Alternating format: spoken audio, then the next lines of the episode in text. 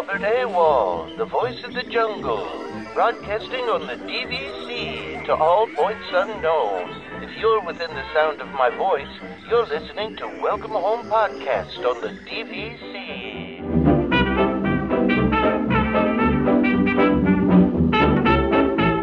Hello, welcome home. Thank you for joining us on episode 219 of Welcome Home, a Disney Parks and Vacation Club podcast. I'm Tom. I'm here with Trevor and Damon. How's it going, guys?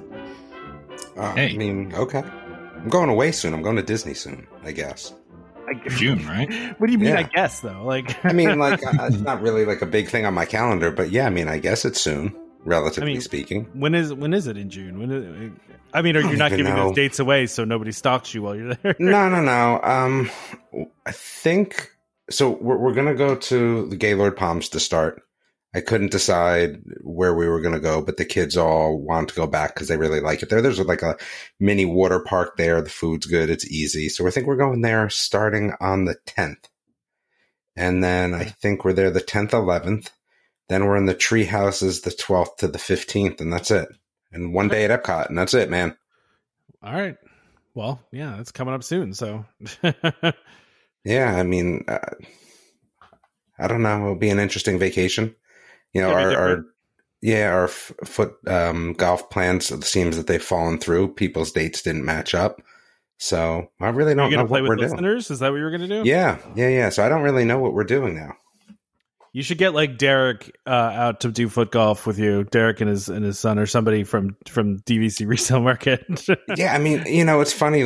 We had talked about stopping over there, and then I don't know. It's lazy. I just don't want to do anything. I think we're going to be at Epcot that one day. I think that we're going to have to hit the pool a few days. My son's in season still. And then I think we're going to hit probably more Universal than anything. I mean, we're going to go to City Walk at least once or twice. So we'll see. All right, cool. So I do want to mention, I want to introduce our guest this week, right? So we do have a guest. We have Jody from DVC Resale Market is on the show this week to answer DVC questions. There's been a lot of DVC news over the past couple of weeks here, and we thought it was a good time to have the resale market on to kind of talk through some of the things going on. So, Jody, welcome to the show. And if you could just, give us a little bit of your background and, your background in DVC and what you do for the resale market and all that stuff, because we always have new listeners coming in. And we were just talking before the show. The last time you've been on was over a year ago. So it's been a while. Yeah. Hi again. Thanks for having me. So, I'm a sales agent at the DVC resale market. And prior to that, of course, I worked as a direct sales guide at DVC. So I've been doing this now for, a long time, since 2009. So it's been a while and lots of changes I've seen, of course, in the last, 10, 12 years, something like that. My math's bad right now. But anyway, I was was the first agent at DVC Resale Market when Nick started the company.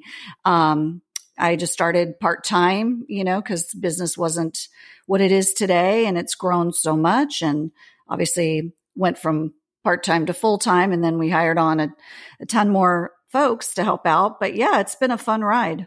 That's great. Well, welcome to the show. We're excited to have you here. So Thanks. We did have some listeners ask some questions, but I did want to just kind of generally ask you, first of all, I know you just got back from Disneyland and maybe wanted to talk a little bit about the tower, but, I don't know what you wanted to tell us around that. Well, yeah, I mean, I just thought it was interesting. It was nice to see, kind of see in person. It's hard for me. I'm visual, so it's hard for me to kind of hear people explain where the tower is and so forth.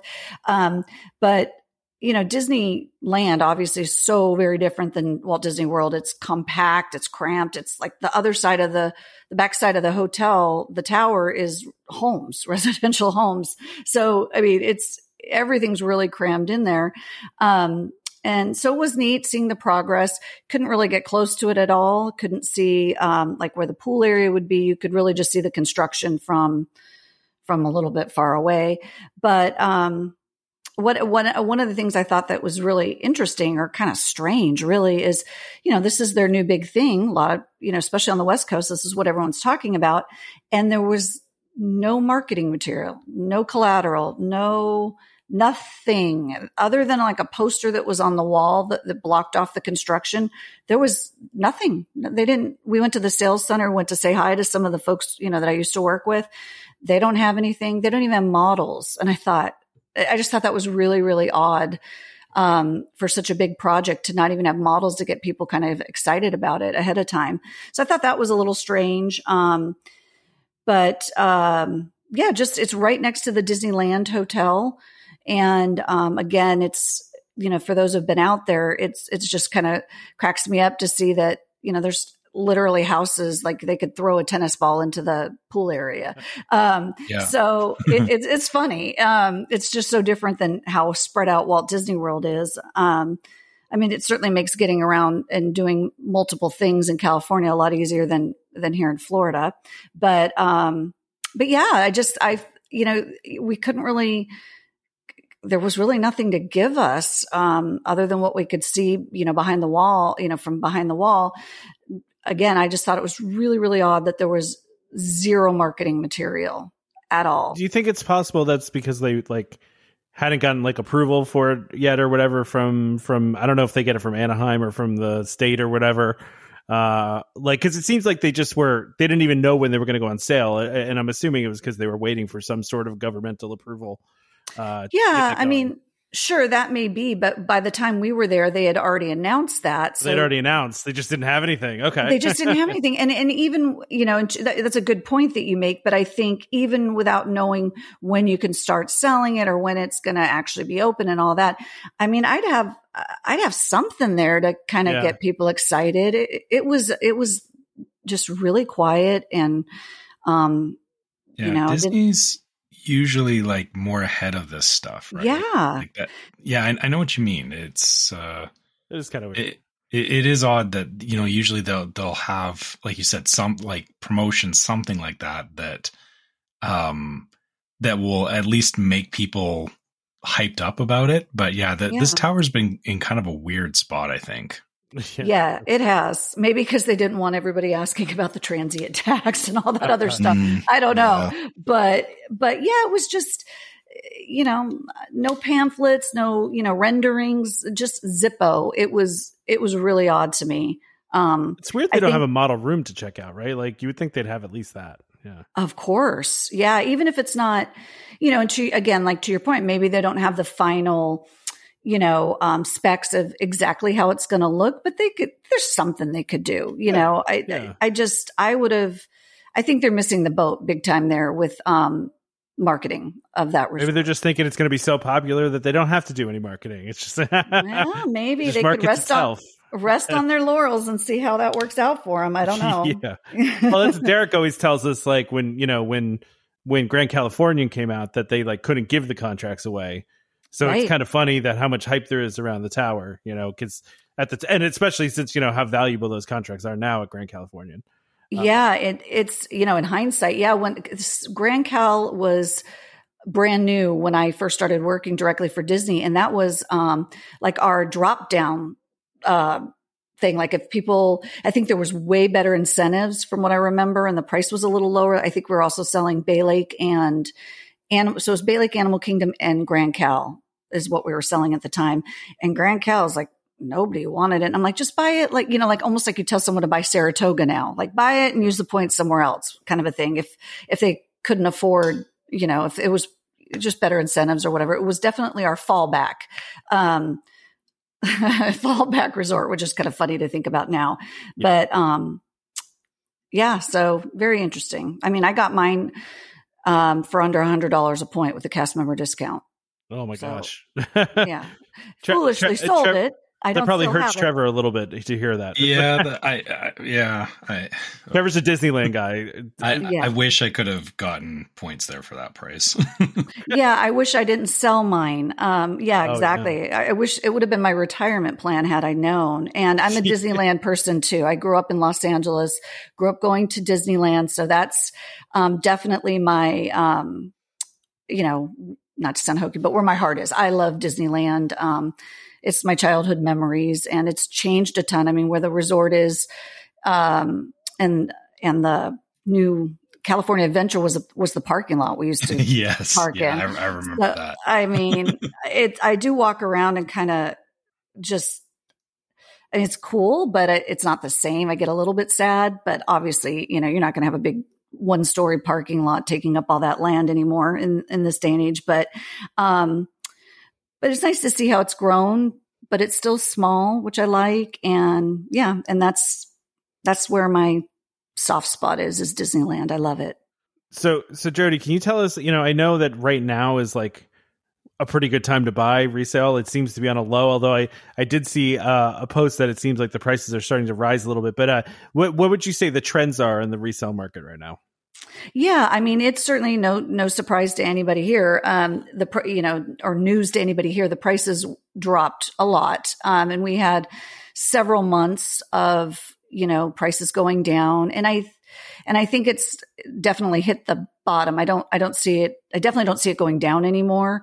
I don't think it's going to spike up anytime soon. I could be wrong, but I think we'll see it gradually coming back up, but it's not going to be as erratic as it was. I mean, everything spiked during COVID and all this stuff. And so the last couple of years have just been such a roller coaster, with what's going on, prices spiking, getting to these all-time highs, and then them dropping back down. And I always said it was more of a correction than I know a lot of people, I see the posts on the different websites and, you know, they're thinking it's the sky is falling and Bay Lake's going to be $50 a point. And I think it was wishful thinking for a lot of folks. And I mean, in a way, yeah, that'd be great if you're buying, but not so great really if you are actually a member. You don't want your Bay Lake to be worth $50 a point. But I would say, it's still a great time to buy, but I think if you wait, you're going to pay a little bit more. Again, I don't see a big spike in prices unless something weird happens. Again, everything's been so unpredictable the last few years, but, I think we've definitely hit the bottom, and I don't think it's going lower, and it's going to slowly climb back up to, you know, but again, not crazy gradual prices. Increase. Yeah. Just normal stuff. Normal fluctuations, right? Yeah, exactly. Well, our Trevor, I don't know if you want to ask questions. I'm sorry, I'm analyzing. No, actually, yeah, it's all good. We actually have quite a lot of listener questions for you. So, why don't we start into this? So, Gina's got one. Gina's our Disneyland correspondent too. Gina, I know. Yeah. She says, "Hi, Jody. I'm sorry I didn't meet up with you when you were in California." How long do you think the right of first refusal monster will sleep? Is it because DVC is selling so many properties and they're just whatever about resale? Right. Yeah, just whatever. I like the way it's in air quotes, whatever. I know, whatever. Yeah. You know, I don't honestly know. Disney's ROFR has always been their best kept secret. Like, even when I worked there, we didn't know what they were going to do. And I mean, if you look back to last year, they were buying back ROFRing Saratoga Springs at as high as 145 a point, which is insane. And obviously it's been dead. They haven't bought anything back. I don't know why. It's just a feeling. There's no data behind this. No, we like reckless speculation on the show. Oh, great. We love speculation. Then awesome. Yeah. Well, thanks for the green light there. Yeah, it's, I do have a feeling that they're going to come back. Like, they're going to sucker punch us, and it's going to be not one or two trickling in. I just feel like Disney's got something up their sleeve, and it's going to be like 50 we get one day, you know, and they might keep it a little erratic to keep us on our toes. I do have a friend who used to work in the department. He was one of the people who, was in charge of reviewing them and making decisions on what to buy back.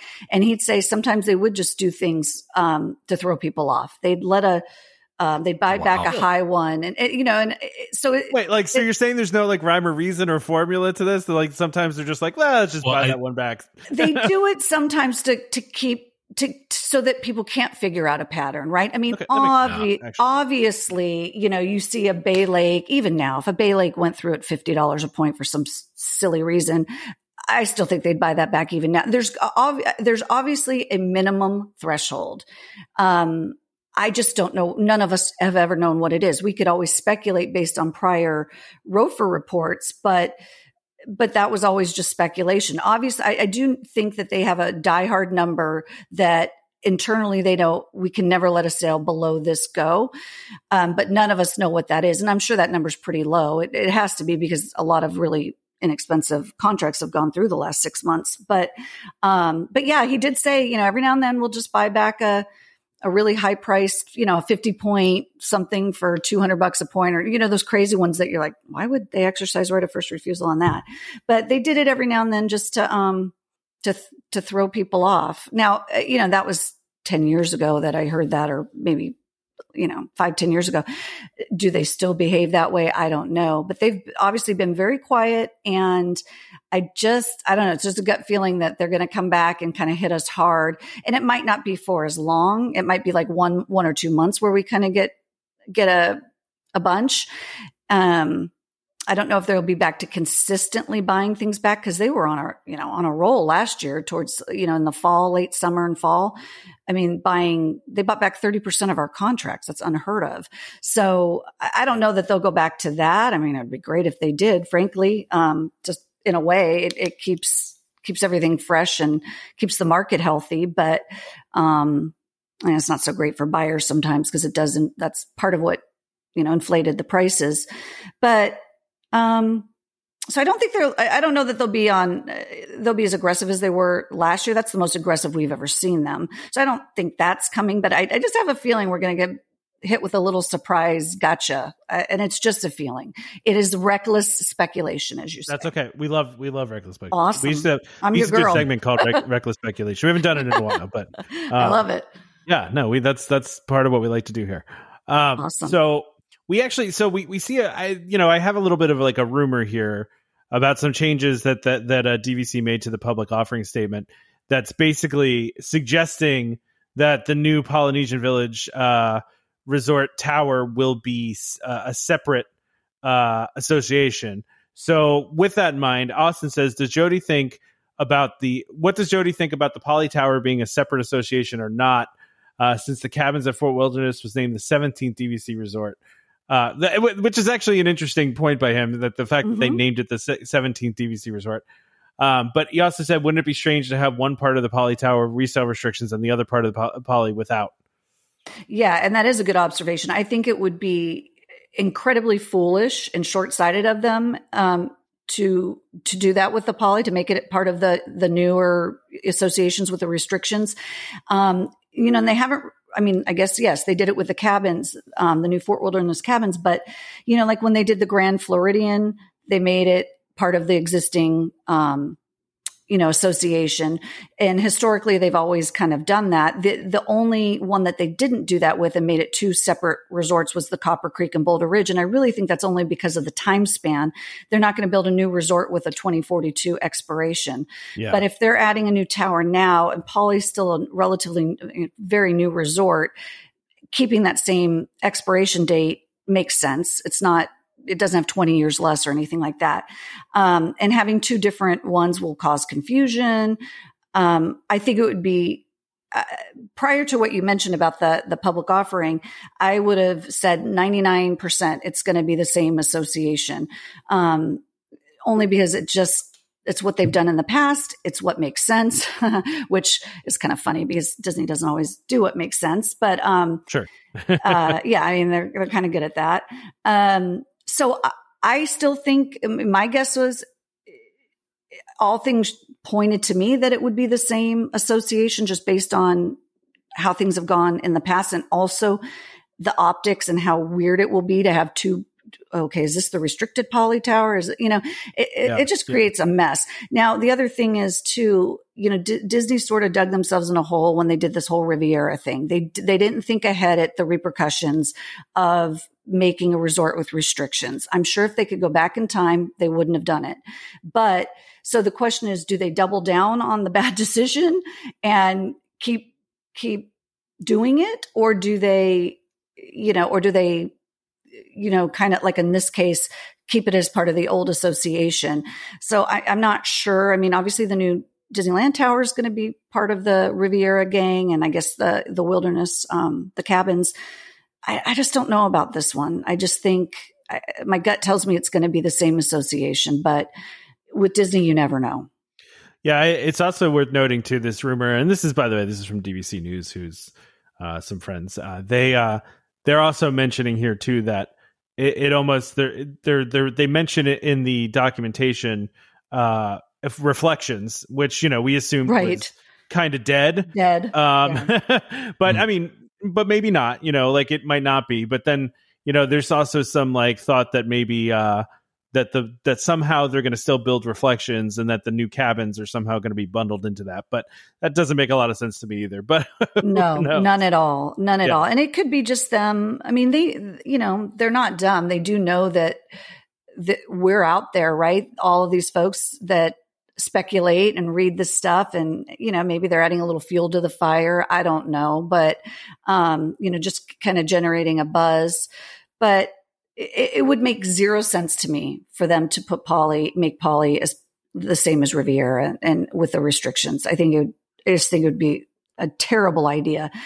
But again, Disney's done a few, you know, had a few terrible ideas. Yeah. And again, are they doubling down? Are they going to double down on the bad decision, or are they going to try and, you know, temper it a little bit? I don't know. It'll be interesting. Trevor, my question for you is, does whether they put it in a new association or the original one, does that change your feelings about buying more points at Poly? Because I know that's where you're going to go, right? You're going to buy more points at Poly. Yeah. I mean, yeah, we're definitely looking at resale points at the Poly. I wouldn't buy points at the new tower because it doesn't suit my family. Like we don't need enough points for like wedding bedrooms and stuff like that. Like studios are definitely what we're after, and the Poly kind of fits us in that way. So yeah, I'm hoping that they do separate them personally. Really? Because because it keeps, I don't want to say it keeps a line, but I guess it does. It, you know, it keeps it, you know, very clear. Like, you know, hey, if you want one bedrooms, you go to the new Poly. If you want studios, you go to the old Poly. And like I said, I feel from that point of view, it would stop. I worry that the new tower would end up causing chaos with like trying to do bookings at the Poly in general, just because you've got so many more people in the mix at that point. So I don't know. I mean, you know, you just got to hope that the tower is more appealing, I guess, to people than the older bungalows. So not bungalows, the other older villas, the buildings. Yeah. The original three buildings. I don't know why I said bungalows. I mean, if you can get a bungalow, you can. Yeah. No, you can. Yeah. So Elizabeth asked, actually, you want to do this one, Trevor? Yeah. Go ahead. So Elizabeth wants to know, Jody, do you think that the cost per point at the Disneyland Tower is worth it? So, and I mean, that's very subjective. That is very subjective. Yeah. No. So it's a fair question. I think it's a two-part answer. So I don't think the price is bad at all. I think it's a great price, considering that, you know, if you're part one is it's a good price for a new resort in California. It's cheaper than the Villas at Grand Californian, right? So I don't really have a problem with the initial price per point. Their incentives didn't really kick in until you bought a lot of points, so the incentives weren't so great. But so the price per point, I don't have a problem with. I think where their challenges are is with this transient tax.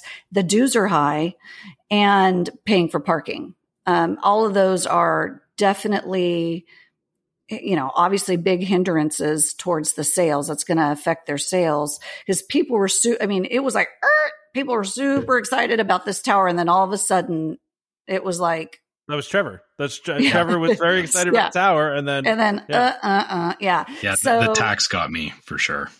Yeah. And then, and you know, and the dues are high for, you know, for that resort, I think too, which I don't know. I find it kind of odd that the dues are high for such a small compact resort, but I mean, it is California. You are paying their premiums there, but I don't know. So I don't think the initial price per point, if you just go off of face value for a new resort at Disneyland, you know, is too high. I think it's actually a decent price, but But with these challenges, I think they're gonna have a hard time selling it.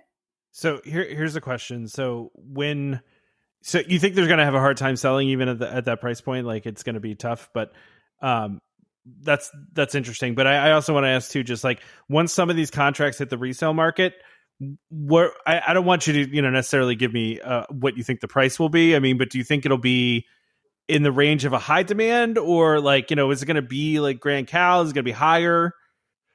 I don't think it'll be higher, but I don't think, and I'd mentioned this before. So with the tower having the restriction, the Disneyland Tower, I don't think that's a deterrent, because people aren't paying $230 a point or more to use it at Saratoga Springs or Animal Kingdom, right? They're buying it because they want to stay at that tower at Disneyland. They're not buying it for the network, for the most part. I'm over some, generalizing, but in general, same reason why people aren't buying Grand Californian at $300 a point to stay elsewhere either. They're buying it because they need points to stay there. So I don't think the restrictions are an issue. And therefore, I think once it gets on the resale market, it won't take the hit that Riviera did. So, Riviera obviously is much less on the resale market. Than what people paid for it. I don't think it's going to take a big hit on the resale market once it comes on. I don't know what the price is going to be when it finally sells out. I think it depends on what that final price, this final sellout price is, what the resale price will be. Okay. It just depends, but I don't think the restriction's going to be a problem. I think again, the problem's going to be the tax and the parking and the dues. Do you think though, like if they do have a hard time selling this, do you think they reverse course on some of those, on like the tax? I mean, like I know they still have to charge the tax, right? But they can roll that into dues like they did with Grand Cal, or I mean, I'm sure they could do something else with it. But or the free parking thing, if they decide, okay, well, maybe we change it and give free parking. Like, do you think it'll be a hard enough time selling it that they'll have to change course on some of those things? That's a good question. The parking would be an easy fix, I think. I mean, I think changing the dues, and the tax, that's a lot more complicated. Going back to giving them free parking, that's easy. It would be a smart thing to do. But it's kind of funny. I mean, if you look at like, again, not to totally be slamming Disney, but I don't think their marketing department and their sales department and their finance department get together much, because what makes sense and what would help sell doesn't always happen. I mean, so I just think that, I don't know. I just, look at Alani, for example, right? They still can't sell that. They were selling that when I worked there. And what do? They raise the price every year. I'm like, oh yeah, that's exactly what people do. When you can't get rid of something, you just raise the price. Raise the price. Yeah, of course. I mean, that's marketing 101, right? I mean, it's just silly. So I don't know that they always do the right thing when things, are challenging to sell. But I think if they were going to do any, it would be the parking. I think that's the easy fix. I think that tax and the dues, that gets tricky, because if they all of a sudden have a high hike in dues to help cover that tax, that's going to be even more off-putting to some. Yeah. It's the dues and the tax are the real issue. I mean, parking's secondary. And again, that's an easy fix. I think the tax is, that's much more challenging. I don't know really. I don't think there's a great solution for that. Don't dues on new resorts though tend to, they're like estimating essentially what their costs are going to be. Right. So like, don't they start usually a little bit higher and then can come down a little bit if it ends up being cheaper? Am I wrong about that? Am I making that up? No, you know what, to be honest with you, I don't know. That's a great question. And it's not one I've ever paid attention to. I might have just made that up. I don't know. No, it could be. I mean, yes, to answer your question, yes, it's an estimate, but I think by the time they announce them, they're I think they were they're pretty close. I mean, obviously other than that Alani disaster, but no, I think they're usually pretty close, but I could be wrong. I actually haven't ever looked at the initial, number that they put out versus how it, what it ends up being. So, you could be right. I thought it was closer to I thought they were pretty accurate, but I could be wrong. Yeah, no, you're probably right. I'm just thinking of, I thought I remembered that one of the resorts started off higher and then went a little bit lower, but I'm probably just making that up. So yeah, okay. Anyway, yeah, I can't think of any instance of that. I'm probably completely wrong.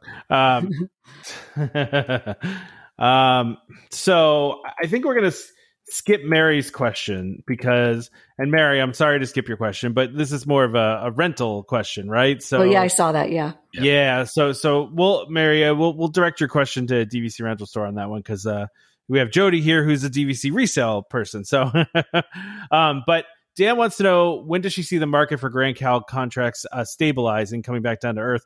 And I guess the question is, too, here, and I'll add my own thing here.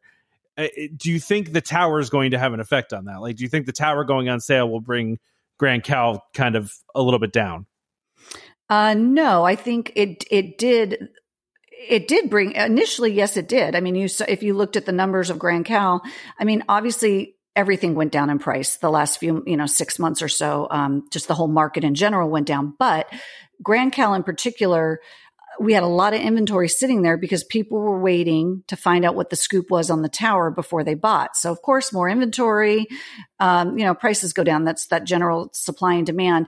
Now, with a lot of people being less excited about the new tower, you saw what happened, or maybe you didn't, but if you noticed that the Grand Cal, again, our inventory, as soon as we get something on there, they've been selling within minutes of being on the website, and we're back up to $300 a point now.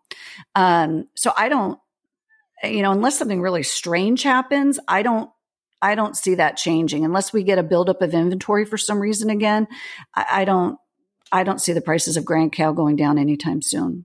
It took a dip, and again, it was part of what was going on with the market. But what I was hearing was a lot of people waiting to sell or buy the Grand Cal until they knew what was going on with the new tower. They didn't want to buy Grand Cal if the tower was going to be a better fit for them.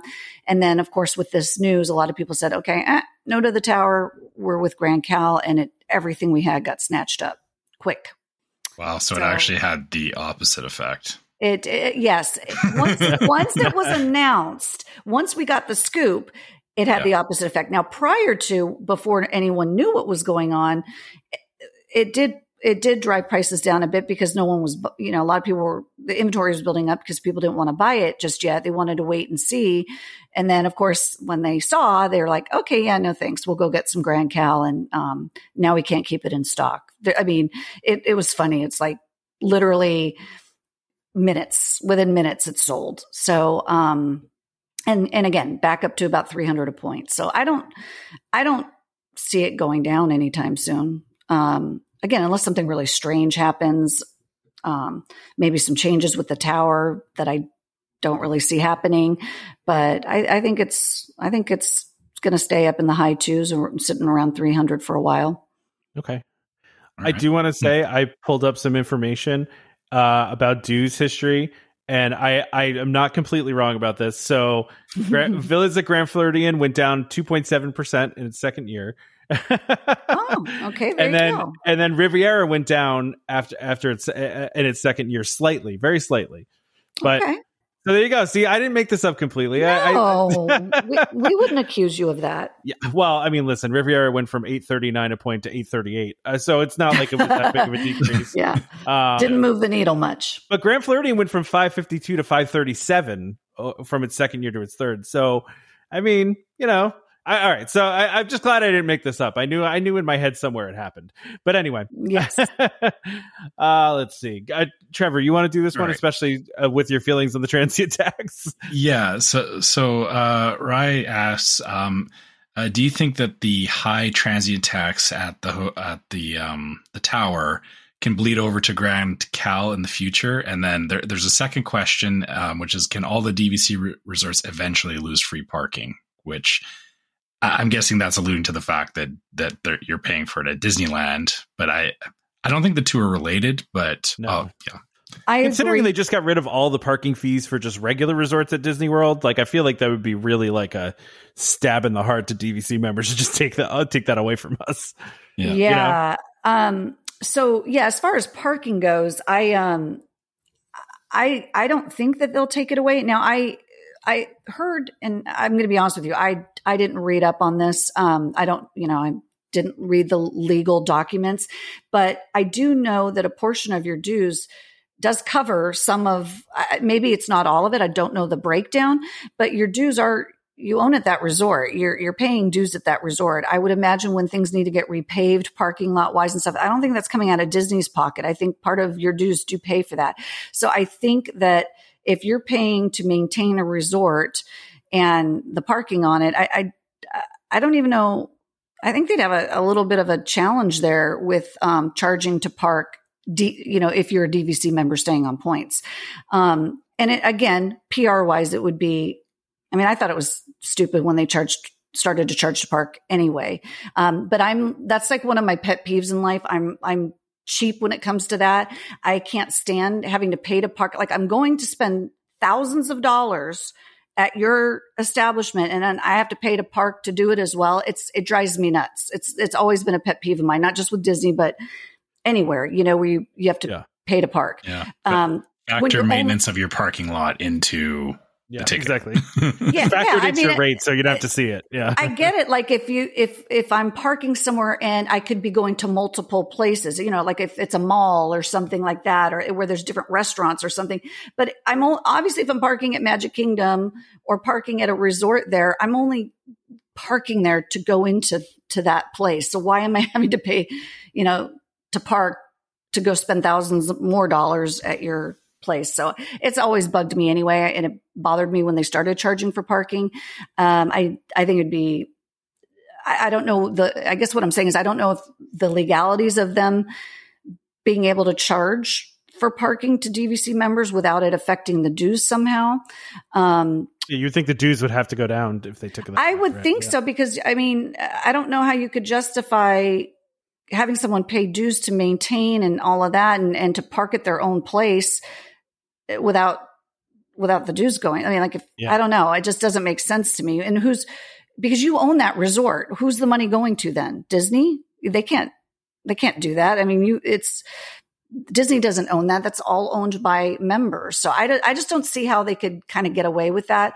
I could be wrong. I'm not a lawyer here, but I just think that they'd be getting into some tricky territory.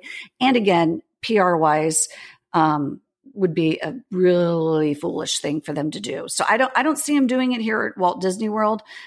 It's curious to me why they did it at Disneyland. I'm not sure why, especially knowing they had these other hurdles like the transient tax. I don't know why they would put a double whammy on there. And as far as the other part of that question about it bleeding over into Grand Cal, I don't understand the deficit between the transient tax that was built in at Grand Cal and the one at the new tower, why it's so different. It is so much more. Yeah. I have no idea. And if, and that would be a great, if there's an expert on that kind of tax or law or whatever, and they know, that would be a great answer to have. Cause I don't understand. They're right next to each other. It's the same property, on the same, block. Like, I don't understand how one could be so much more than the other. I don't know if Disney had something grandfathered in. Did they negotiate maybe they made something? A deal when they built the tower. Yeah. When they built the building, that the tax was going to be X amount for so many years or something. Yeah. But I do know Disney has historically been doing that with Anaheim, and you're right. That could be it. But yeah. Well, and hopefully there's not an expiration on that anytime soon, because then, could the prices, the transient tax, go up at Grand Cal? That would certainly be a bummer. Maybe they negotiated for the duration of the life of the resort. Let's hope so. Yeah. Let's hope so. All right. Last question here.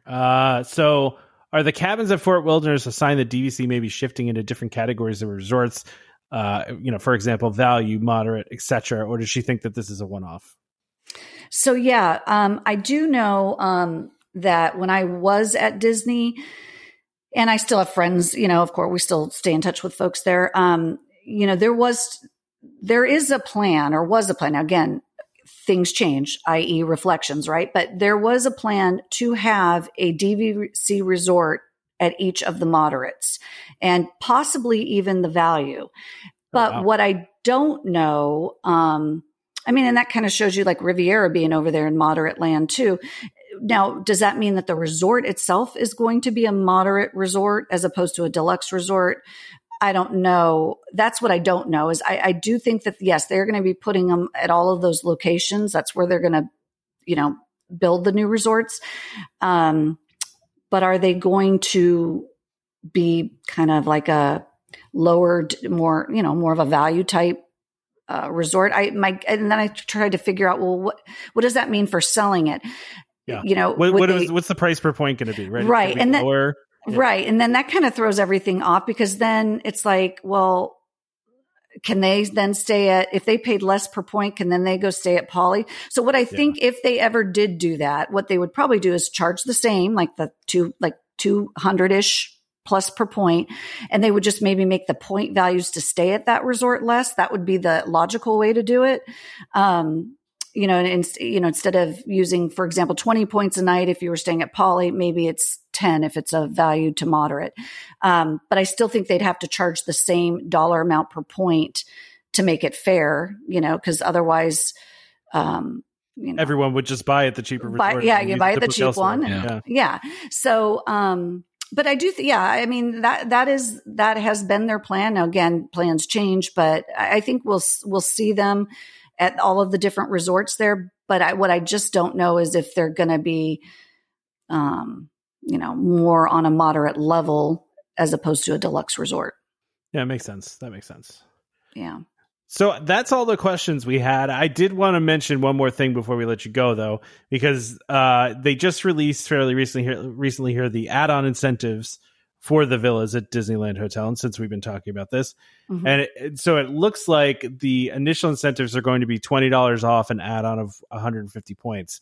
Is that, you know, you think that's, you know, a good incentive, or you think they should do more, or, you know, I just don't know if you have any thoughts around that.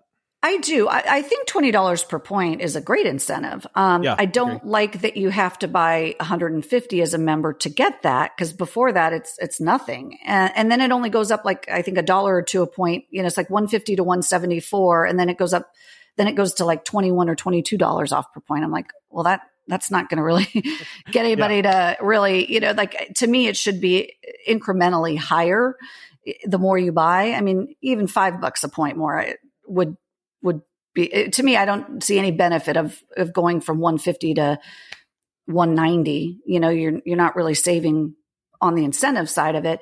I think, but I do think $20 a point is, that's a pretty good incentive.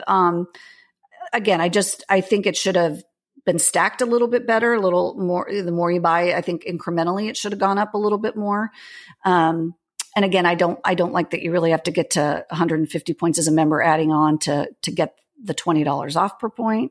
It is interesting. 125 to 149 is $4 per point, and then it jumps to 20 once you hit 150.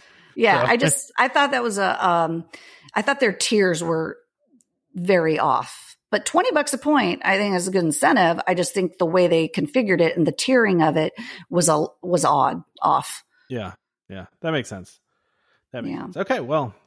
Anything else you want to talk about, Jody, before we let you go? We appreciate you coming on and talking DVC with us. We try to talk DVC a lot, but, you know, there's not always a lot going on with DVC. So yeah, there's not always, you know, sometimes it had been pretty quiet for a while. And then recently it's definitely had a lot of news going on. So no, I mean, I think we covered a lot of it. And, you know, obviously if anybody has any questions about, I mean, obviously this was heavily focused on the Disneyland news, but, you know, if anybody has any questions, they can always reach out to us, and happy to, you know, answer any questions anybody has. But that's really the big tea that's been going on here, is the Disneyland stuff. That's been the buzz.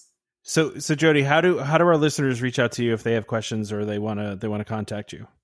Sure. Well, I mean, my email address is Jody, Jodi, at DVCResaleMarket.com, or my phone number is 407-325-7116. Or, of course, they just go to our website, and any of us are happy to help. Absolutely. Well, Trevor, anything else you have, or Damon? I got one last quick question for you before you go, Jody. Sure. What was your favorite ride at Disneyland when you were there? Oh, well, I mean, my all-time favorite ride at Disneyland has got to be the Matterhorn, right? Because yes, thank you. We don't have it anywhere else. I mean, come on. So yeah, it's, I mean, that's a no-brainer. Wow. Okay. All right. Wait, Trevor, is that your favorite for me, too? Anyway. Or? It is, yes. Yes. Matterhorn is definitely my favorite at Disneyland. That's the answer, right? Yep. Yeah. Mm-hmm. It's the only acceptable answer. Yes. Right. Yes. Everybody else is wrong if they have something else to say. Yeah. Well, thank you so much, Jody, again, for your time today. We really appreciate having you on. Oh, and we'll definitely have you on again in the future here. So love to. Thanks so much. All right, so Jody was great. I'm glad we did some DVC stuff. You know, it's always good for us to do DVC stuff. And actually, we're going to go ahead and do our ad right now. And you know, and I wish I could say that we were good enough that we set this up correctly, but the ad this week is for DVC. Yeah, we're not that organized. That's no. Yeah. So the sponsor of this episode, which, you know, is great that Jody was on for this, is DVC Resale Market. DVC Resale Market, a World of DVC company, is the leader in the DVC resale industry with 13 former Disney Vacation Club guides, Jody included, and 3 former Disney Vacation Club quality assurance managers. If you're thinking of buying DVC, browse the largest selection of DVC resale listings anywhere, with DVC experts on hand 7 days a week to answer your questions. If you're thinking of selling, turn to the friendly professionals at DVC Resale Market, where over 98% of listings sell within 30 days. In 2021, DVC Resale Market helped over 4,400 families join or add on to their memberships. Go to dvcresellmarket.com or call 1-844-DVC-PROS. That's 1-844-382-7767. And when you speak to them, be sure to let them know that Welcome Home sent you. All right, cool. Okay. So we lost Damon somewhere along the way, just in case people are wondering where he is. I don't know what happened to him. So he may pop back in here, but we're gonna keep going. So. Yeah, we're gonna keep going here. So, and that's okay because we need to spin the wheel, and he doesn't like the wheel sound. So, you know, we need to go ahead and spin the wheel again. So let's do that. Ready? We should really, yeah. Well, go ahead. What were you gonna say? We can talk over. Yeah. What we need to get something off of Amazon. A wheel like we talked about last episode. I know. Yeah. All right. So this week it is Space Mountain. Oh my goodness. Okay. Well, I mean, you got to talk a lot about this one. Yeah. So I guess let's qualify this first. Are we talking about Space Mountain as a concept or a specific version of Space Mountain? Because there is actually 3 Space Mountain in pretty much every park, isn't there? Except for Shanghai doesn't have one, but Disneyland Paris does, Tokyo does, and Hong Kong does. Yeah, the Tokyo Disney one is the same as it's almost exactly the same as the Disneyland one. So, well, yeah, because that whole park was pretty much a carbon copy of Disneyland. So, yeah. So yeah, because we have Florida version of Space Mountain, which is actually back to, you know, we were talking about Matterhorn.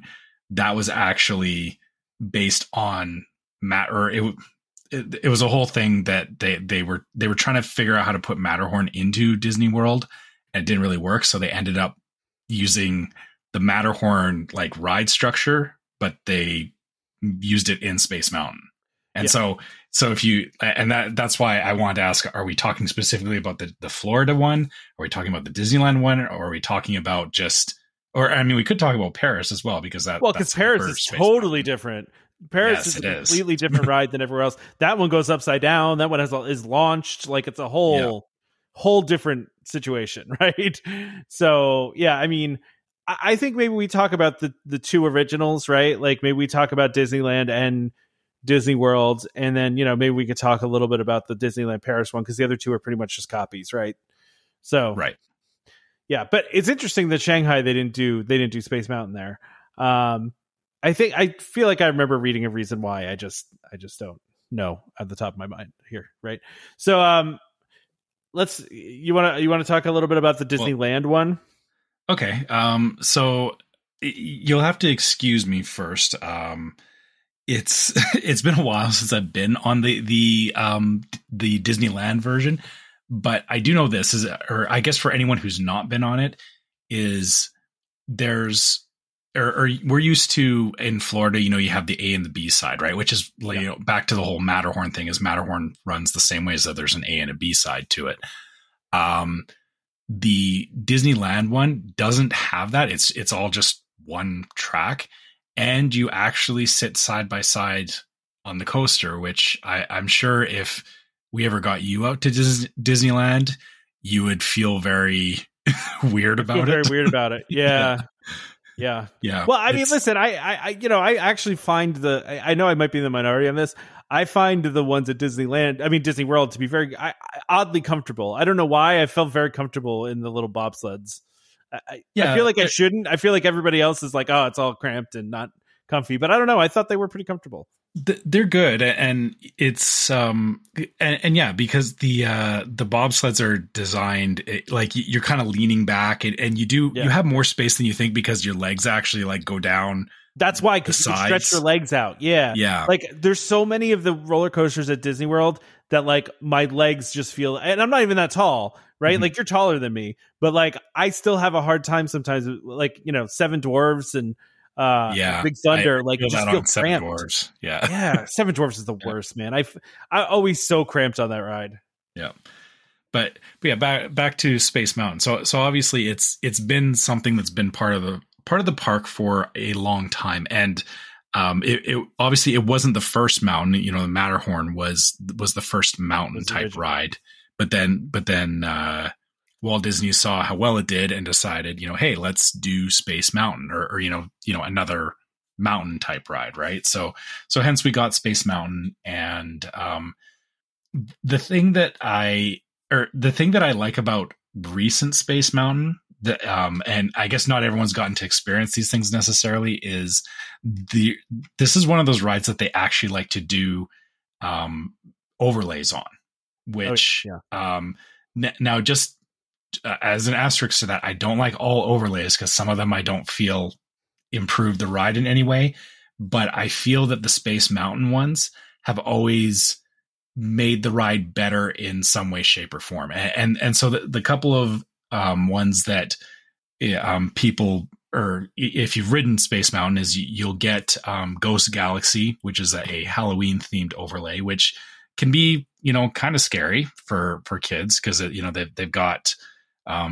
projections and stuff that can be very, it's like, skull ghosts and stuff like that. I kind of like the Haunted Mansion, but you're not expecting that going on to Space Mountain. So that was cool. And then the other one that they did was Hyperspace Mountain, which was a Star Wars cross up with it, which I rode the one in Disneyland, and it was actually really cool how they timed some of the effects that it wasn't just like random lights and stuff going off. They actually had like the blaster effects. So like it felt like at one point there was an X-wing flying by, and the way that the lights went, it was like it was firing alongside the ship.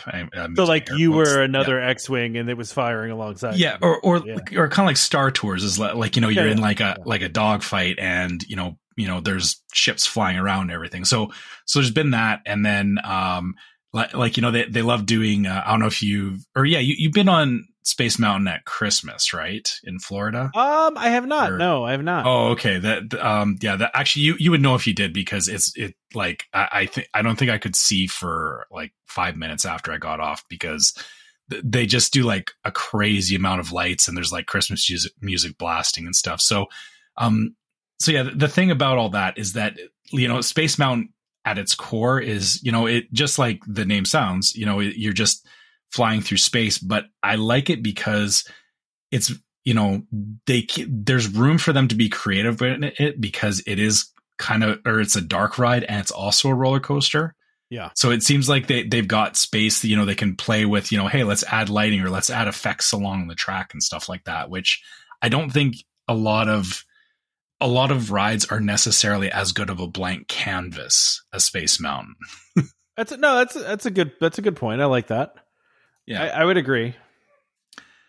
Yeah. So I'm trying to think if there's any other fun stuff about Space Mountain that I'll do, or between the two history. Yeah. I'll do some history really quick here. So the original concept for this was actually created by legendary Disney Imagineer John Hench, who did a lot of the early attractions, and he just wanted to do an indoor dark coaster. But it got put off quite a bit, right? It got put off for a while. So, but essentially,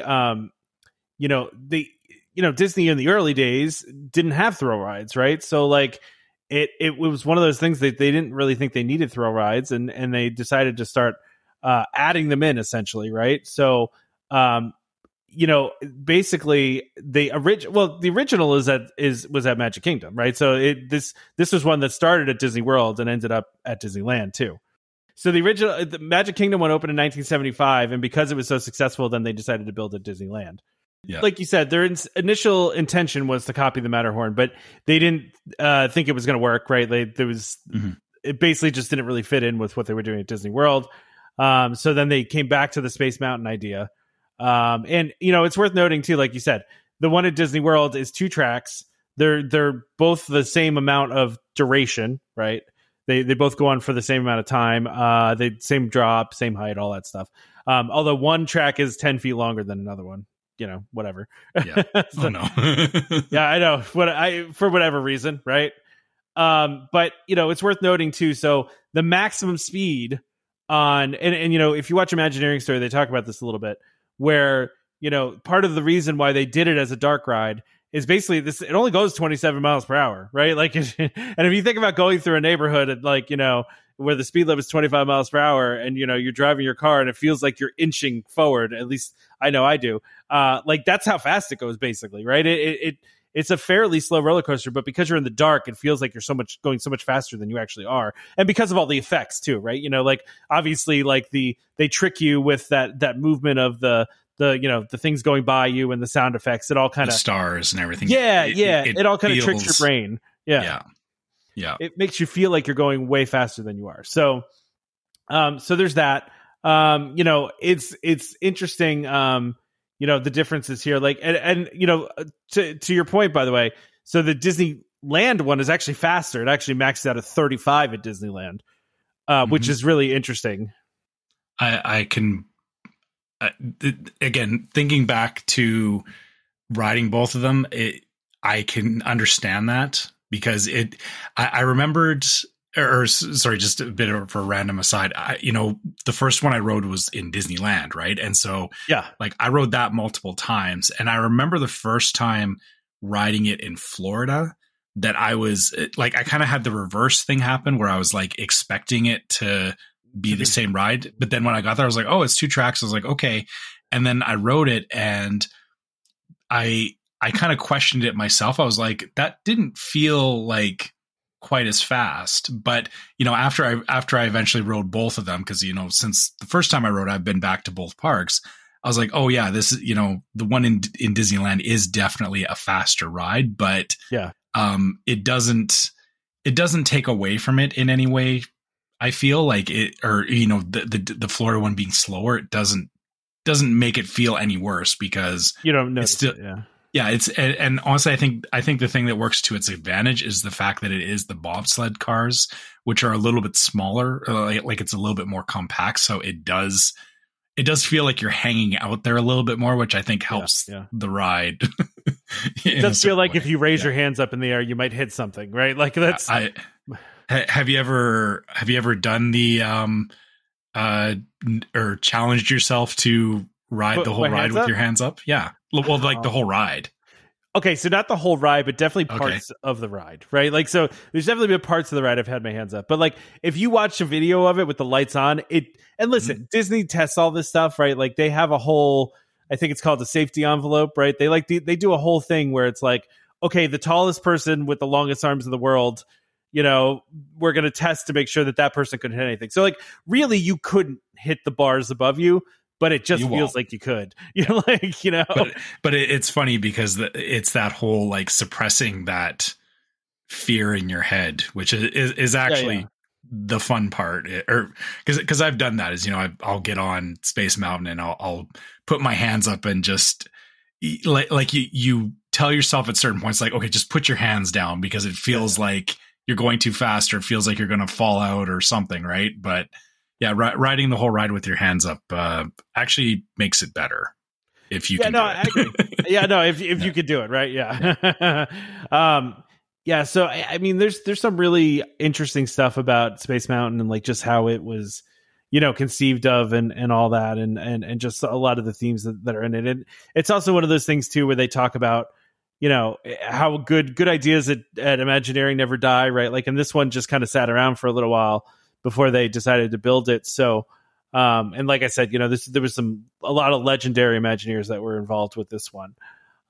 So, you know, and it's worth noting too. So when they built Disneyland Paris, they decided to do a whole different thing, right? So, and we kind of talked about it for a second here, but basically they made it, they created, at the time, it was the first launch that was done on a hill. I forget what the exact term for that is, but it was an actual launch vehicle, which they had not done before. And I don't think it had ever been done before, where it was done on a hill. I saw that in the Imagineering story they talked about that. I thought it was the first time they'd done an LIM launch on a hill. It was. Yeah. That's what it was. Yeah, it was the first time. It was like they had to create the technology to do it, essentially. Yeah, and it's yeah. So LIM it's a magnetic launch base for anyone exactly, that's wondering what that is. So yeah, it's obviously doing a magnetic launch is. When it's flat is, no, I wouldn't say straightforward, but you know, it's understood at this point, and doing it on an angle like that. And I believe it was because they also had to cue it with, cause there was like the outside of Space Mountain, almost, it looks like a, I don't want to say like a gun, but like, it looks like it's like a mechanism that launches it. Yeah. And they had to cue that launch with the outer, movement so that it looked like it was actually launching the car from this mechanism. Yeah. And it actually, you know, the original version of it was extraordinarily steampunk, right? Like it was a very steampunk design. And like you said, it had a cannon, right? And it's the only Space Mountain that has inversions, a launch, and a section of track that exits and re-enters the interior. So it actually goes outside and comes back in again. And it also has synchronized onboard audio, which at the time was also a big deal. Right. So, but it was, initially it was a Jules Verne theme, right? So like it was themed to Jules Verne.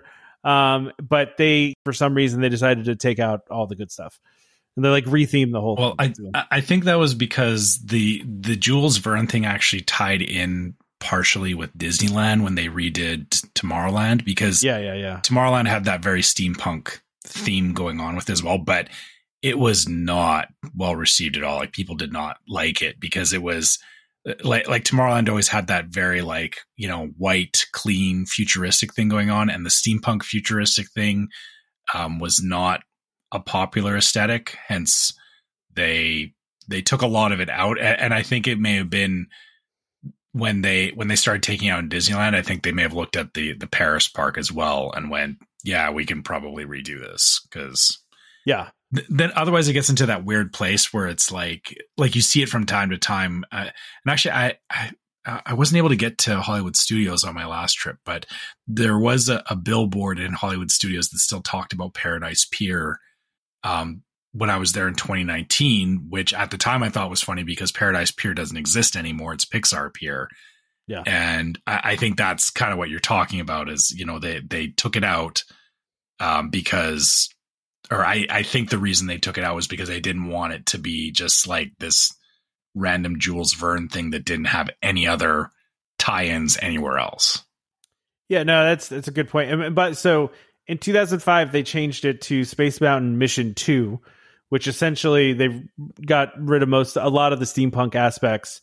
And, you know, people didn't really care for it. Mm-hmm. And now the current iteration of it, and I kind of forgot about this, is it's Hyperspace Mountain permanently now. So it's Star Wars Hyperspace Mountain permanently, which is funny, you know. Which I would imagine that one's even more intense than the Disneyland one, which was good. So. So this one launches to 44 miles per hour. Like we said, it has inversions. It's three different inversions inside of it. You know, obviously much different than the rest of them. So... but yeah, so I mean, I think that's all I got for Space Mountain. I don't know. Yeah, it's definitely a ride that I think it's pretty, or you know, you can say to somebody, you know, oh, you know, I'm going to Disney, right? And it's like the first thing you think of. Like it's very iconic. Yeah, it's almost one of those. like you almost see it before, or well, I mean, the funny thing is technically you do see it before the castle when you're coming up to the park. But it also, I think in people's minds is that, you know, when you hear, oh, I'm going to go to a theme park, you think of Space Mountain. Oh, absolutely. So, yeah, absolutely. Yeah. Space Mountain has just kind of reached that, like, you know, that level of just, it's iconic. It's legendary. Yeah, it is. It's legendary, right? Like you think of Disney, you think of Space Mountain. That's really the truth. So I also, just one last fun fact, that Space Mountain was the first roller coaster to be controlled by computers. So there you go. Really? Yeah. Part of the reason why it actually took so long for them to build it is they needed the technology to catch up to the vision. Right. So like they didn't have the technology yet for the control systems to, you know, to have it be controlled by a computer. And so it took them some time. And then once the technology was there, then they were able to build it. But that's part of why it took some time for them to build it. So yeah, look at that. Interesting. It was also the first roller coaster at Disney World and the first roller coaster to be entirely indoors. I'm just reading. Just do all the firsts. It was the first roller coaster.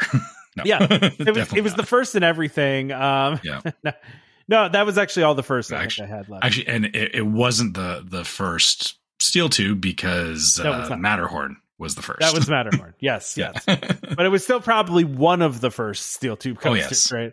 Yeah. So, but yeah, no, I do think that's really fun facts there. So anyway. All right, should we move on to other stuff? So, yeah, well, in the vein of Star Wars. Wait. Stuff. We forgot about the fact that the People Mover goes through the Disney World version. But anyway. Yeah. And one of my favorite things. Did it go through? No, it didn't go through the Disneyland one.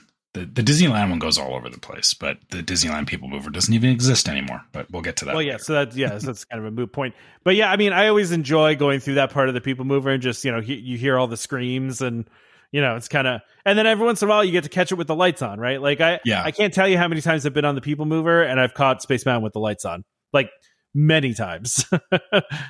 So, which is, you know, listen, when you see with the lights on, it's, I don't want to say it's not that impressive, but it's not what you imagine it to be if you've never seen it.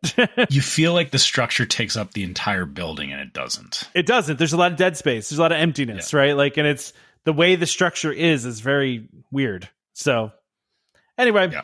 All right. So go. Right, do my segue that's already gone by for. I'm sorry. That's all right. Yeah. So we have some info about a new Star Wars photo ops at Disney Hollywood Studios. Okay. There's a couple of different things there. So basically they have these different magic shots going on I guess they're all in different parts of. It looks like the pictures are all over the place, right? Like, yeah. But then there's. So you can do. So yeah, the highlights are you can get Holopuck magic shots, which is like you're holding the little Holopuck and there's a character or a hologram coming out of it with the, you know, like Grogu or whatever. You can take pictures with BB-8, which is I like the BB-8 cool. One, the thumbs up is funny. Yeah. The Armorer's Forge lens is I don't understand what this is. Maybe you can explain it better than I can. I don't know. I missed the most recent season of Mandalorian. I haven't watched it yet, so maybe that's what it's referring to and I just missed it. Yeah, I don't know that one. Well, but the Darksaber, I remember from the last season of Mandalorian. So, yeah. Well, the Darksaber has been around for a long time, even for a long time. Yeah, the Mandalorian. But yeah, so that one's actually very cool. Is you can get a picture with the Darksaber. Which the Darksaber actually was in Star Wars Rebels as well, and that's where I know it from because there was a whole storyline with the one girl in it. Her name Sabine was a Mandalorian, and she had the Darksaber, and she was actually learning how to use it from Kanan Jarrus, who he was the Jedi master in that. So that one, I feel the Darksaber is very it's so different from all the other, I mean, you know, it's the opposite of a lightsaber. So yeah. The pictures just look very cool. From, it also looks like it might be a physical prop because they're saying it's only at night that you can do this. So that makes me think that it's an actual real prop that you're holding and this is not like a magic shot. Yeah. It specifically says the blade can be found across from Oga's Cantina after dark. So I think this is probably something like the lantern. Oh yeah, the lantern shot they were doing. Yeah. In Magic Kingdom. So yeah, it's you go to the photo op and they give you the prop, but then I'm sure they do some post magic effects stuff that I'm sure makes it light up or. I mean, it looks like it glow. Does. Yeah. Yeah. I mean, it looks really cool. That's a really cool magic shot, I will say. Oh yeah. I would actually stop for that one. Like I'll admit that a lot of magic shots, I see them like, oh, that's cool. And you know, you see people lined up for it, but it's very rare that I would be like, I'm going to get in line for this, but a dark saber shot, I think I would get in line for. Yeah. And I don't know who this droid is. And BD1? Again, I'm behind on some Star Wars shows, so maybe I don't readily remember who that is either. If any of our listeners are listening to this, you know, I'm sure somebody knows about this and they could fill us in. I'll admit, like I said, you know, I know certain Star Wars things, but you know, some of these, there's a lot of droids. There are a lot of droids. According to a quick Google here on Wikipedia, BD-1 is a droid. I'm not joking. That's really called Wikipedia. BD-1 is a droid character created for the game Star Wars Jedi Fallen Order. So, it's actually not. Oh yes, yeah. That's the right. I that's where I've seen it now. I remember seeing it in the trailer for Fallen Order. Yeah. There you go. So. Yeah. Interesting. I thought it was one of the shows. I thought it was one of the shows, but it's not. So, okay. Well, yeah. So, listen, these are some cool new shots, and you know, of course, they were doing this as part of May 4th. Which, listen, I like Star Wars. I've said this many times before. Right? Like, I'm a casual Star Wars fan. I like Star Wars, but like, I get a little tired of the May the 4th stuff. Right? Like, it's just like half the posts on my Facebook page are May the 4th stuff, and it's just like, all right. Come on, just can we like not do this? Like, it was a great joke the first time somebody made it, but now that's what I'm saying. Yeah, like it's. I feel like it's worn itself out a little bit, and it's just become a thing that won't die. Like it just continues on. I don't know. I'm sure I'll get some hate for that. That's fine, but it just I don't know. It's just too much of it. Just I don't know. I also don't like the the Justin Timberlake it's gotta be May thing. Like that shows up every like April 30th. You know what I'm talking about? That stupid meme? No. You really don't know that one? That one's all over the okay. Well, I saw less of that this year, but I may or it doesn't immediately spring to mind for me, I guess, is the thing. Yeah. Fair enough. All right, so Mother's Day is coming up here, which I have ordered something for my wife for Mother's Day that has not shipped yet. And I would like to say what it is on the show, but I also don't want to give it away. Not that she listens to the podcast, but she can hear me talking while I'm doing this. So, so I do need to keep it a secret for the time being. But it's funny because, my wife listens to the show, so I need to be careful about what I say too. So you can't say anything like or else it just ruins it. So. But anyway, so Disney put out a gift guide for Mother's Day. And I'm just going through some of this stuff. You know, I don't really, I like the little Grogu card, the little pop-up card that they have. That's kind of cool. There's definitely some stuff here that's a stretch, like the Millennium Falcon waffle maker. It's like, okay, well, I want that for Father's Day. How about that? Like, okay. But you know what? That the point is, mothers, they have interests in this stuff too. I know you say, well, I could get that for Father's Day. It's just, it's a gift idea, right? Yeah. No, I know. Wait, is that, I'm kidding. That a Grogu charcuterie? Yeah, it is. No, it's a cheese cutting. Yeah, it's a cheese. Which listen, I got a cheese. I got one of those from like my wedding, and I don't think I've ever opened it. I think it's been sitting in my pantry since my wedding, and I eat cheese often. I just never think to go pull out the special little knife. Let's get out. Yeah. Yeah. Especially something like it looks like it's like in a nice carved wood holder thing, which Yeah, I don't think I would ever use that.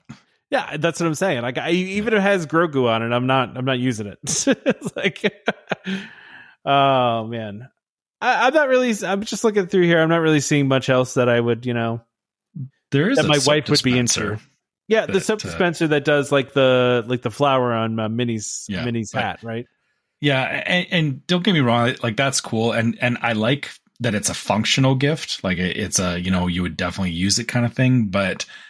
I don't know if I bought my wife soap for Mother's Day, like, oh man, did you scroll down and look at this Dooney and Burke bag, man? The purple one, because I my wife doesn't usually like the Dooney and Burke, but like this. Oh cool wow, one.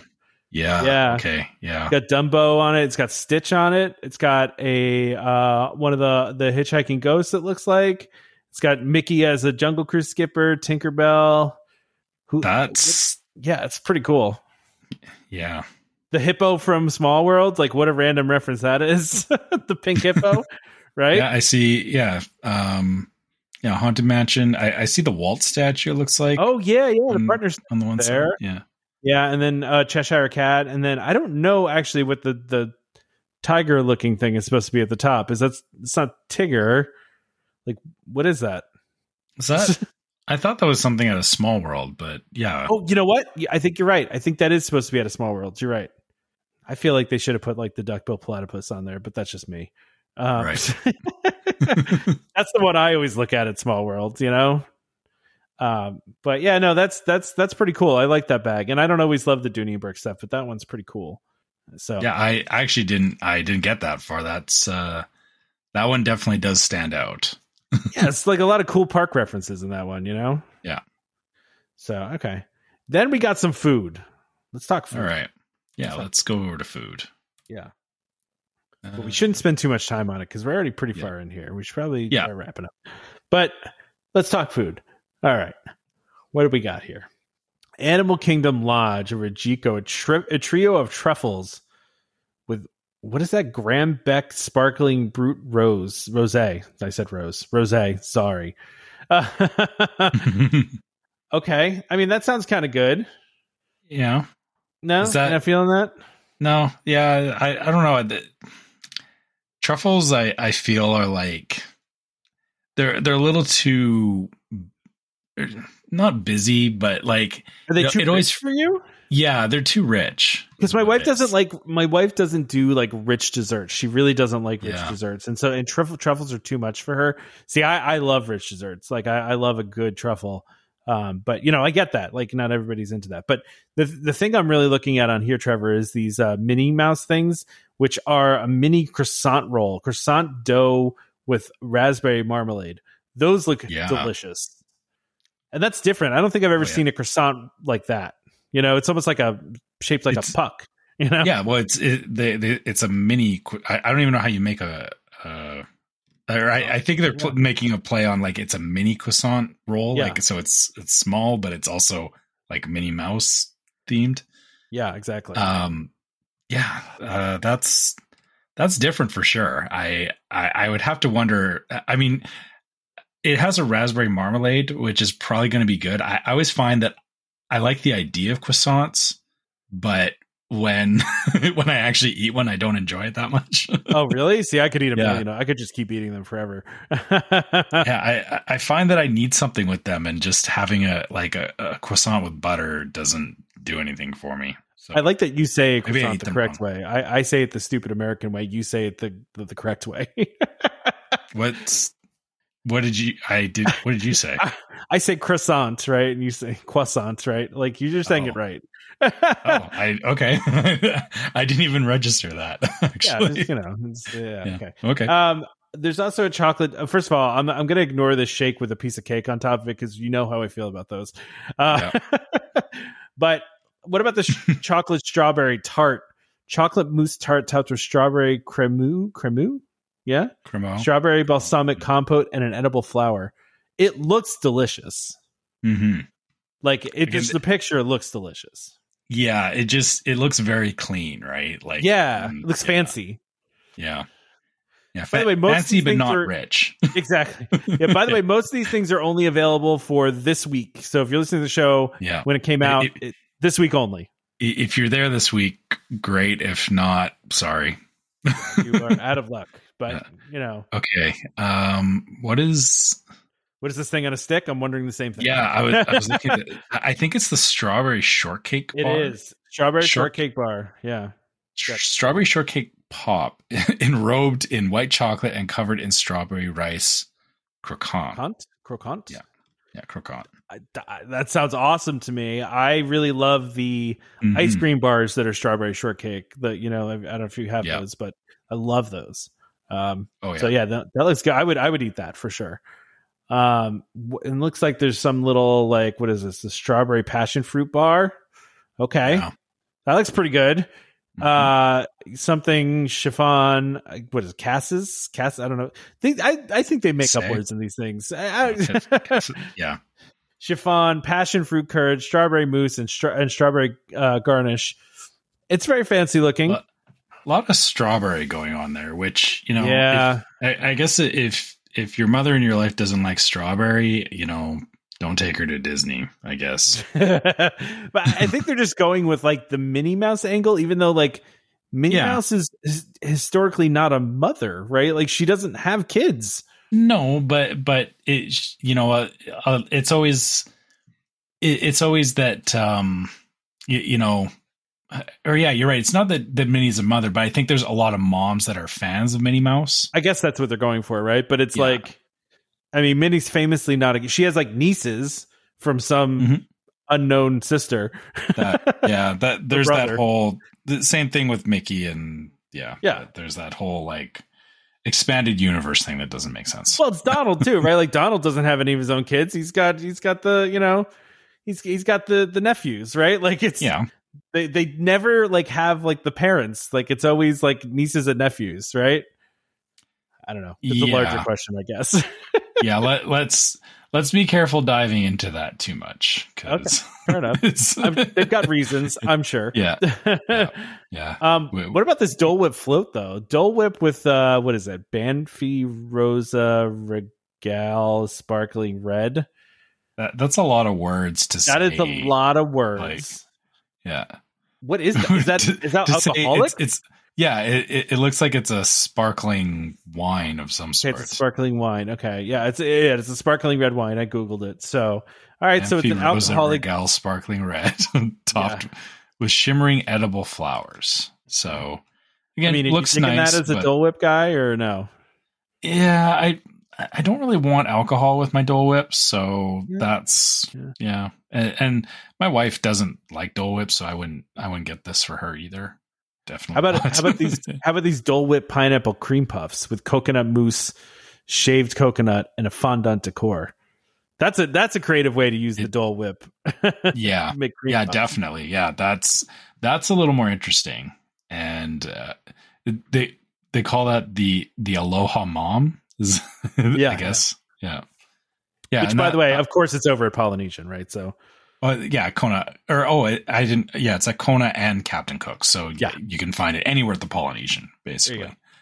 What else do we got? Pistachio raspberry eclair? No, I don't like pistachio. And we moved over to Riviera for anyone that's following along. So, you really don't like pistachio? It's not a pistachio fan. Okay. Not on my list of nuts that I like. That's fair. I actually eat a lot of pistachios, but do you? I like them. I was happy when they started selling the already shelled ones at the grocery store because it makes I hate a lot shelling pistachios. Pretty helpful, to not have to shell them. Yeah, like I'm a big I'll do cashews or almonds. Like those are my two go-to nuts. I feel like. But, anyway, I'm basic like that. This particular one, though, is pistachio and raspberry, which I don't know how those two go together. I think that's a good combination, right? I don't know. Yeah, I guess I've never gone for that. I usually just have straight pistachio. So, yeah, I get that. Yeah, I will say just moving on to Wilderness Lodge to Roaring Fork here. Very basic cupcake right there. Like that one's not even worth talking about. It's like. Well, right? It is because I like that they have the little chocolate thing that says mom on it. That looks like something that I would have done in school. Like you know when you do like that, you know when they do the, you know what I'm talking about, right? Yeah, I know exactly what you're talking about. You know, we're doing a Mother's Day project, and you do it, and you write "mom" on it, and it doesn't come out great. Your penmanship's not good, or well, in my case, I'm left-handed, so it's never good. That's what it kind of looks like to me. Yeah, no, I'm with you. Yeah, yeah. I don't know what this flower pod thing is. I don't think it's a cookie bouquet. Is that what that is? Is the cookie bouquet? Yeah. Okay, vanilla cookies decorated with royal icing, but they're in like a little cup, kind of. Like, it's weird. Yeah. The funny thing is that I think the cupcake is going to be better to eat, but the cookie bouquet looks better. I agree with you. I agree with you. Yeah. You know, that's a good call out. So, all right, let's get down to Coral Reef here over at Epcot, which I ate out on my last trip. This strawberry mousse. Yeah, looks really good. Yeah. It looks like the desserts over at what's the restaurant over in Pandora that everybody goes to? Satuli Canteen. Satuli Canteen. Yeah, it looks like those cheesecakes that they have that are like the little dome things, or like they almost look like a little pop, you know. But this is pistachio and strawberry rosewater ganache. I think it's just strawberry because it's pink, right? Like, is that why they're just using strawberry that much? I guess. Because like strawberries and raspberries are that color. Like, is that what we're doing here? Yeah, that's fair, I guess. You know, all right. That seems to be the color themed. It does seem to be the theme, right? Yeah, yeah. I'm just scrolling down here more just to see anything else that interests me, and I'm not really seeing anything. Yeah, it's a lot of the. For anyone that looks through these things, it's a lot of the same stuff, I guess. Like, you know, like here's. Jolly Holiday going over to Disneyland, you know, Jolly Holiday has a Mother's Day donut, which, it's a raspberry donut. Yeah. With pistachio. I don't know where the pistachio thing is playing into this, or why or maybe they just decided that like in season or something. Yeah. That's the flavor they're trying to work in this time around. I don't know. Yeah. We've done so many of these. You notice whenever they're doing these short-term things that they use a lot of the same ingredients, which makes sense, right? Like if you're mass producing stuff for a short period of time, it makes sense that you would try to use the same ingredients across several things, right? Like I get it, but it's just, you know, we've done so many of these. I just noticed that seems to happen a lot. Yeah. But I feel like it's probably from a planning standpoint, it's probably that, like you said, they, you know, they're looking at going, okay, well, you know, here's like the list of ingredients that we're going to have and, you know, make different dishes out of it. Right. Yeah. Like that's how I feel that they do it, is it's like, they start from like you said, you know, we've ordered a bunch of pistachios. So, you know, put it in everything. Yeah. Put in everything for this week. There's just a pistachio truck backing up to the Magic Kingdom. Just like, bring in the pistachios. Like, you know, all right, so let's end it here with talking about some Guardians of the Galaxy Volume 3 stuff that's coming to the parks, which I have not gotten to see the movie yet because as an adult with a 5-year-old, I do not ever get a chance to go see a movie that I want to see. So I will be waiting for that to come out on Disney Plus or on demand. But I don't know if you've gone to see it yet, Trevor. But I haven't, and my reason is you're away though, right? Yeah. Well, yeah, we were out of town this last week, but also, there's very few movies that I can justify paying to see in the theater at this point because it's very expensive to go to the theater. Sure. Yeah. So this is not one of them that you're going to justify. You're just going to wait out with me. No, it wasn't. And yeah, kind of like you is, you know, I said to myself, well, I can wait until it's on Disney Plus. Like, yeah. Yeah, I get it. It's more for me, like I would go see it in theaters if I could. I just don't have the free time to do that. You know, like I just, I don't know when I would even do that. So as much as I'd like to. So anyway. On to what they're doing in the parks. Yeah. So at Disneyland, it looks like Mantis is going to be joining Star-Lord at Avengers Campus for the Guardians of the Galaxy Awesome Dance-Off. Okay. Yeah. That's cool. Oh my God. I didn't even talk about this show. Like I got to talk about this really quick. Right. So I guess you'll find this funny. So my wife's work had like a event, right. Where it was like a employee appreciation event. Right. Mm-hmm. And part of the event, cause we went, they had all of these characters, right? Like, so they had people dressed up like different Marvel characters. Like, so there was a guy there that was like dressed up like Captain America, who looked like Captain America if Captain America never worked out a day in his life. Like, and he had like 5 o'clock shadow going on. And then there was a guy dressed like Thanos that was just going around telling people he's misunderstood. This is like one of those Loki multiverse things is how I would justify it. That's really what it was, man. I couldn't stop laughing at the characters. I mean, but they had a Mantis too. And it was just, you know, somebody dressed up like, you know, in the Guardians outfit. And like, she just very clearly had like one of those like goofy headbands on that, like, you know, has like the little springy things on it. Yeah. Like that's the level of that we were at with this. I think my two favorite things though were probably Batman was there, but you know, he just kind of walked around doing like the I am Batman thing when the voice at a Marvel themed, or was it Marvel themed? It was really a mishmash, right? Like the Pink Power Ranger was there for some reason. Oh, wow. Scooby-Doo was there. There was random characters. Is all. Yeah, it was just random characters. My favorite part though was that the Flash showed up about an hour and a half late to the event, which, you know, you would think the Flash would be on time to everything, right? But you know, oh, the irony. Oh man, it was killing me. But especially just like the low effort Mantis, like it was just like they threw out, you know what I'm talking about, one of those headbands that just has like the little springy things and like, and I just, you know, the guy playing Thanos, which actually he probably had the best costume of everybody. He was just going around telling everybody I'm misunderstood, you know, like it just it's so funny. Anyway, sorry, it was a tangent, but it was one of it was back to the actual stuff. Characters. Yes, yeah. So Mantis will be at in California Adventure. They also have it looks like some more food. Yeah, more food.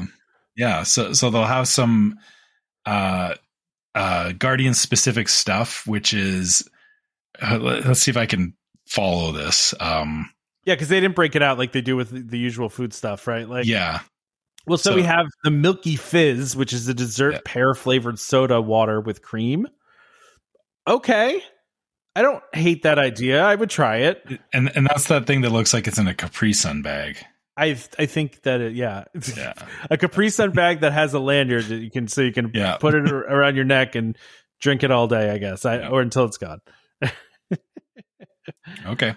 Yeah. So that'll be at Pim Test Kitchen, and then they also have Orlani on a stick, an Experiment 1517, a cardamom and caramel churro cold brew.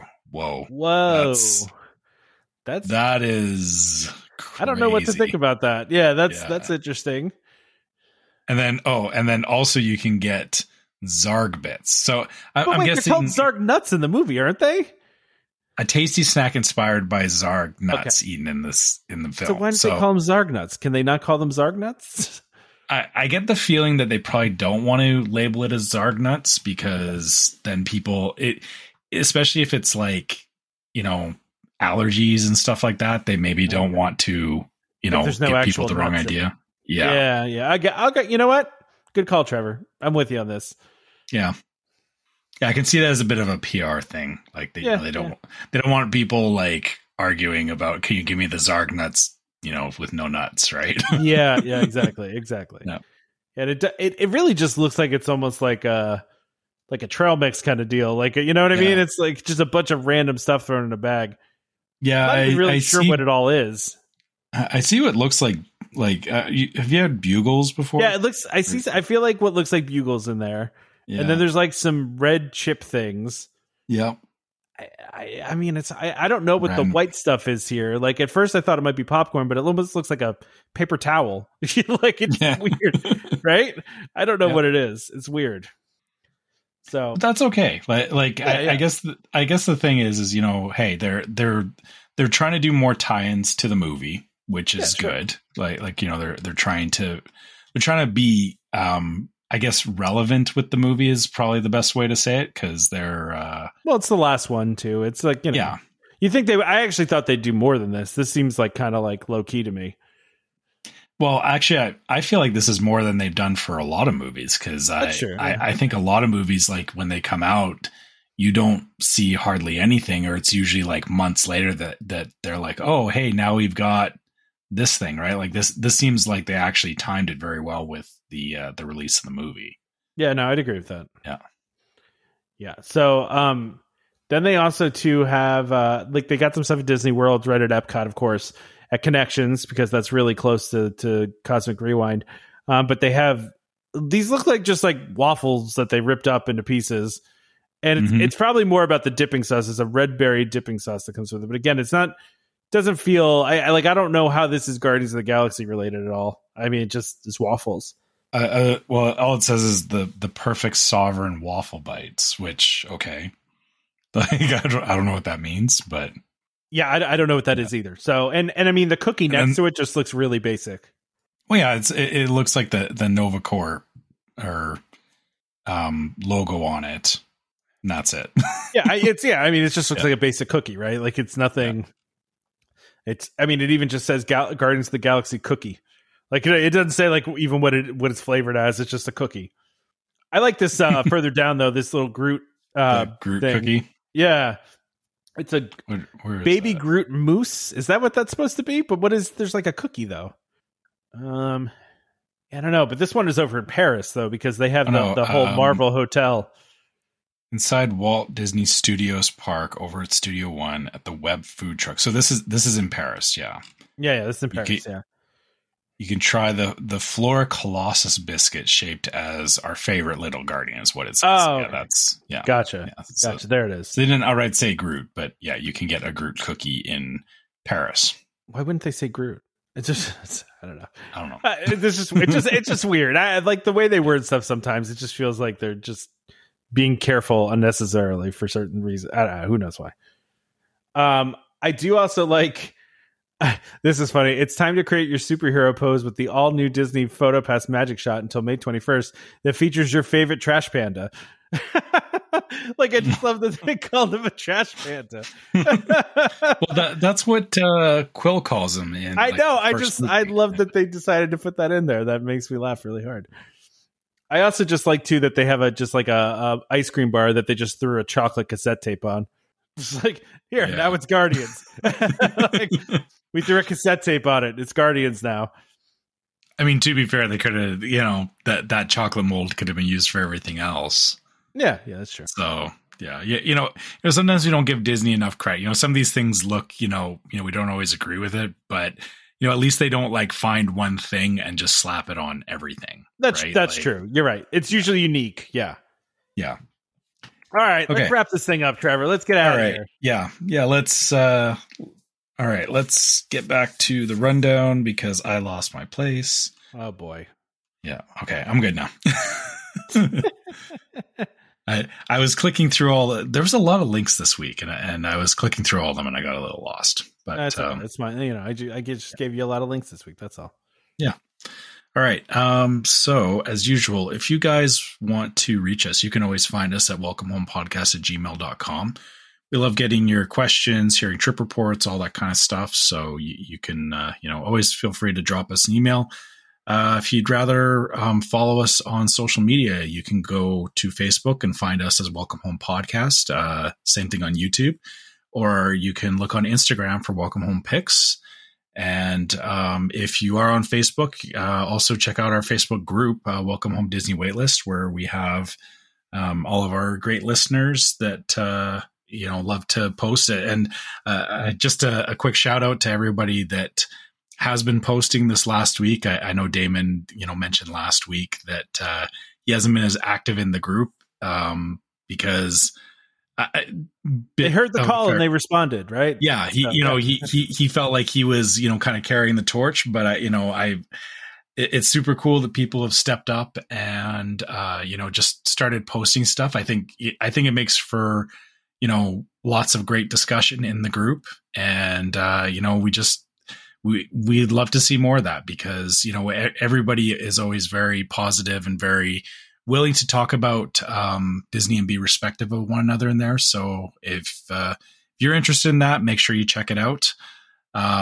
If you would like to help support the show, you can go to store.welcomehomepodcast.com and check out some of our different merchandise that we have there. So things like t-shirts and mugs and stuff like that. Or if you like Patreon, you can go to patreon.com/welcomehomepod and check out our different levels of Patreon supporters that we have on there. Also with Patreon, anybody who does support us through Patreon does get access to our Discord server, which is a little bit more of an intimate place. We have more. I don't want to say more personal conversations. Maybe personal, but I think it's more just like stream of thought. Where Facebook is like there's conversations that happen, but Discord is a little more it's like a chat room, right? So we kind of have a lot more back and forth in there. So if that's interesting to you, consider supporting us on Patreon. And as usual, if you're listening on iTunes or Spotify, please leave us a 5-star review. Those reviews do actually help more people find the podcast because that's just how algorithms work. And if you're on iTunes, leave us a review because we do read those reviews, and we also like hearing feedback from people. I have a review this week, Trevor. All right, cool. What do you got? This is actually maybe one of the nicest things that people have anybody's written about us. So this is actually really nice. This is from Jason.